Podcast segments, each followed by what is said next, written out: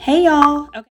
I want us to collectively pray together. There is something about the collective that really, really matters, right? Um, in the Christian holy books, in scripture, in the Bible, it tells us that where two or three are gathered together, um, that that is powerful. And so I want to make sure that we do that even in this time of social distancing. And so because it is important um, that we collectively make sure um, that we are together asking as a community um, that spirit, that God, um, that those powers that um, are more um, powerful than us as humans, um, that we recognize our humanity and acknowledge um, that we can co create with God the world that we really, um, really want. And so, hey, dear God, thank you so much for today, for the moment um, of joy, for the moment of relief, um, for the moments um, of collective togetherness that we were able to share as a country, as communities. Dear God, we come to you today with gratitude. We come today to you today with gratitude because so many of us can now breathe a little bit better.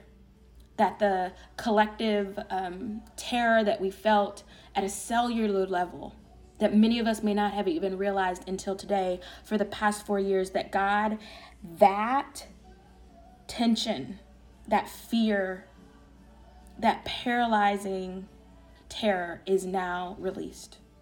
We ask that you bind that terror, that you bind that feeling, you bind that exclusion, you bind that and cast it into the deepest seas, never to be felt or seen by the majority of this country again. We also come to you today, God,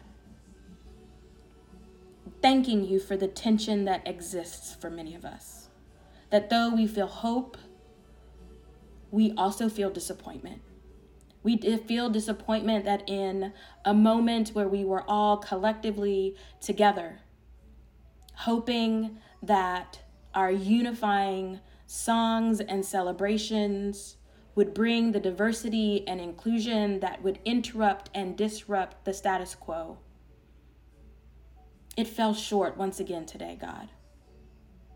And though we are thankful for our collective deep breath, we also use that breath to hold space for our indigenous siblings who today, throughout the ceremony, had to hear those making the most important decisions about our country and our safety continuously fail to acknowledge that this land is not our land and this land is not your land. That this land is stolen land. And so, God, we repent of the fact that we still refuse to acknowledge that as a nation. And that as more of us confess that, as more of us come into the conviction of that knowledge that that is so, that we will say it repeatedly that we will confess it until this administration knows that they must do something about it. We come to you with the tension of holding gratitude for the fact that our president today signed an executive order that re engaged us in the environmental treaties of the World Health Organization while still denying that part of the healing this land must endure, that part of the wisdom, much of the wisdom and the knowledge needed to put us as humans back in right relationship with this land, with this earth, with this global society lie within the indigenous communities that we still refuse to be in right relationship with. As a country, as states, as communities, we must right that wrong. We come to you today, God, asking you to continue to protect us just as you have over these last few days.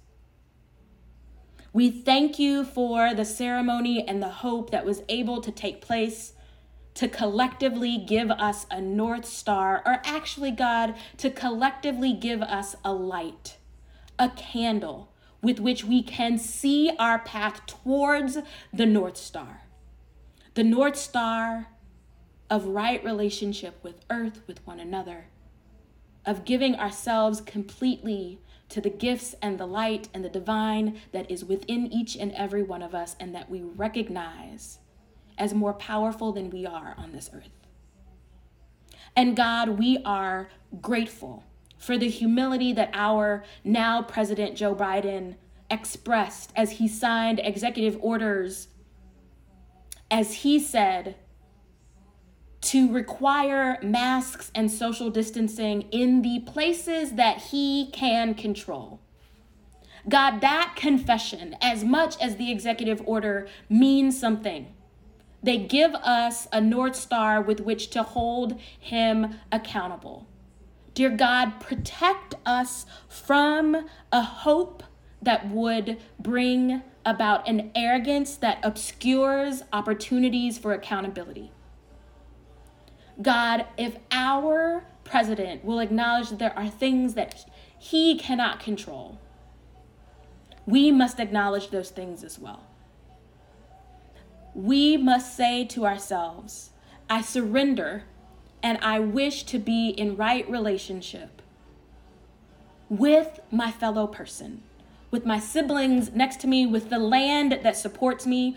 We thank you for the priorities that these executive orders have set forth. We thank you for the fact that within hours of our Vice President Kamala Harris and President Joe Biden being sworn in, that the White House webpage was in multiple languages. We thank you for the fact that the contact form asked for our preferred pronouns. And we thank you for the fact that as that was being built and put out on the World Wide Web, that a black woman in leadership as a fire chief was pledging allegiance and gratitude to this country in both spoken words and in sign language.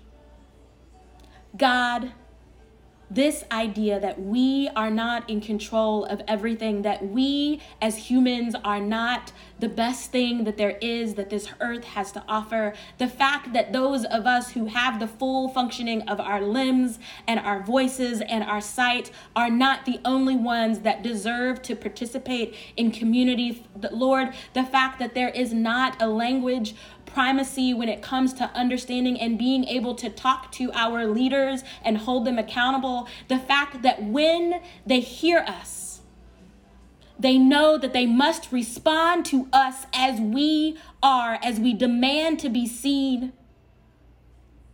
God, we thank you that in the first hours, that is the standard that this administration is asking us to hold them accountable for.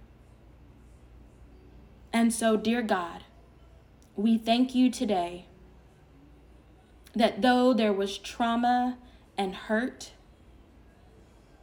that though we still did not fully include and we still did not fully embrace, that God today, in a moment of hope and in a moment of breath, we know the direction with which to direct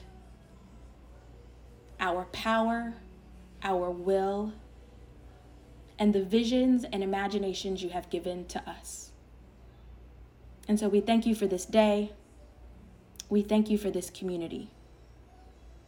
And we ask, dear God, that the priorities and the standards set forth today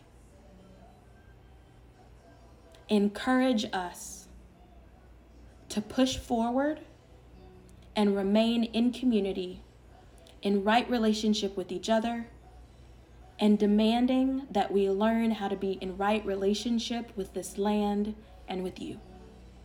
We ask all these things in Christ's name. Amen. All right, y'all. That's all we have for today.